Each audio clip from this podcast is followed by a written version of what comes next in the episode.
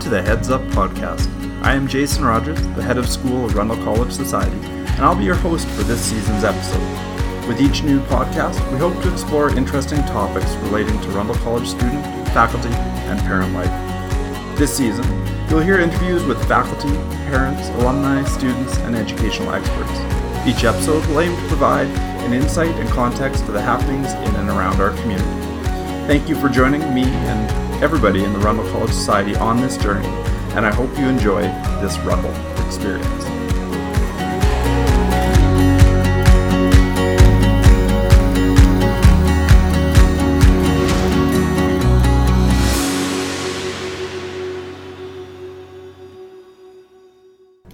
Welcome back to the 70th episode of the Heads Up podcast.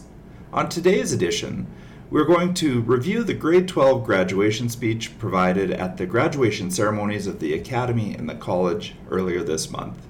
In the coming days, we'll also be hearing from other students who provided valedictorian addresses. We'll be talking to alumni, and we'll be talking to teachers as we do a year in the review of 2018 2019. So, without any further ado, let's get started with the grade 12 graduation speech. Student body, faculty, parents, and honored guests and graduates, it's my honor to address you today. Before I begin the address, I would like to acknowledge the Board of Directors. Several of directors are in attendance at our graduation ceremonies, and the chair of the board, Ms. Carrie Ferguson, gives her best to our graduates on this monumental occasion. On days like these are the exact reason that this volunteer board gives so much of their time and talents in the service of the Rundle programs. Now, on with the message. Just a couple of weeks ago, I was out for a walk with my son, Emmett. If you don't already know, let me tell you everything you need to know about Emmett. Emmett is three years old. Period.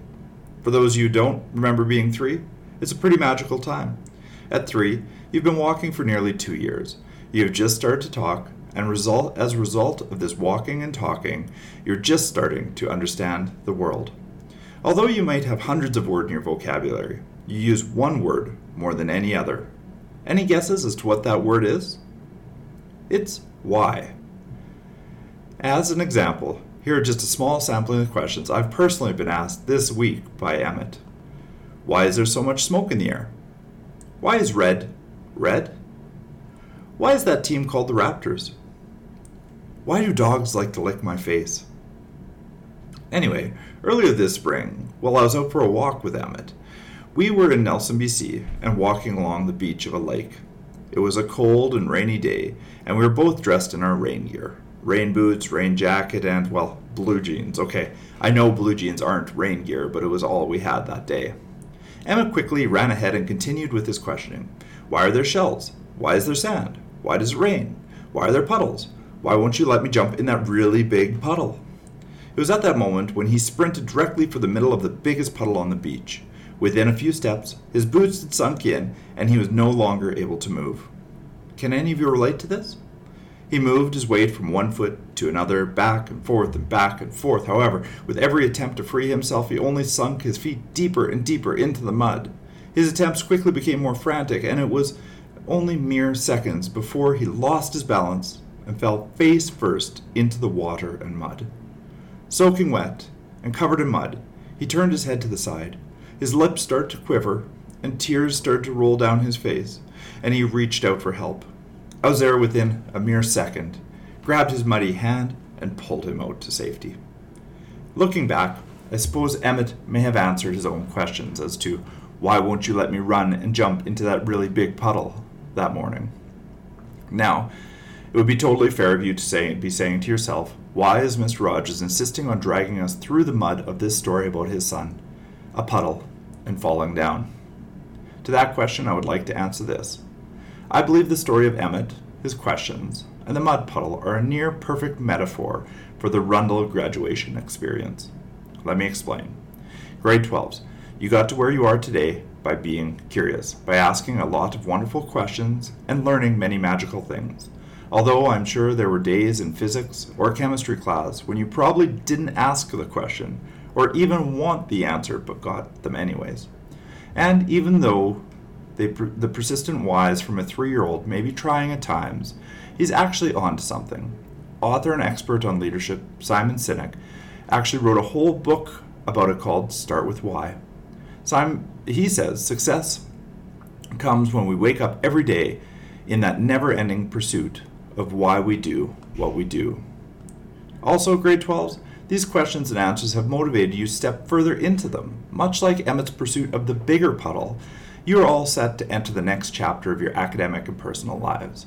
Essentially, you're ready to jump into a huge puddle. Whether it's university, college, technical school, travel, or work, you're about to step into deeper and potentially more challenging mud.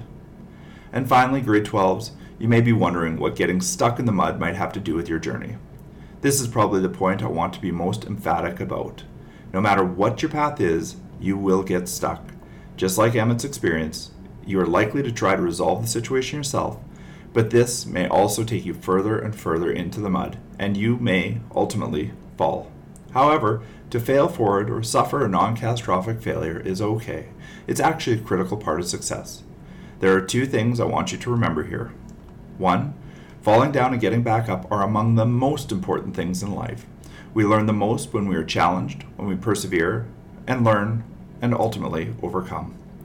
And two, many times in life, we're going to need a little help from our friends. Do not hesitate to reach out.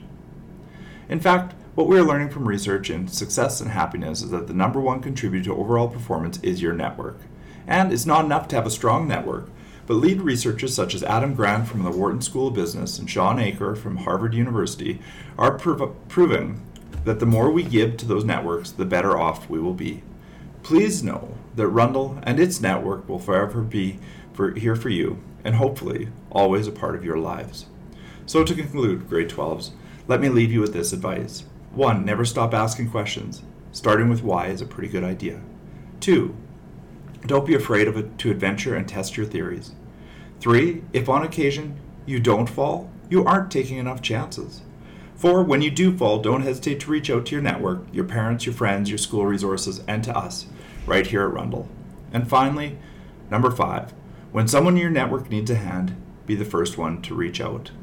To the graduating class of 2019, let me be among the first to congratulate you and wish you the best of luck in your futures.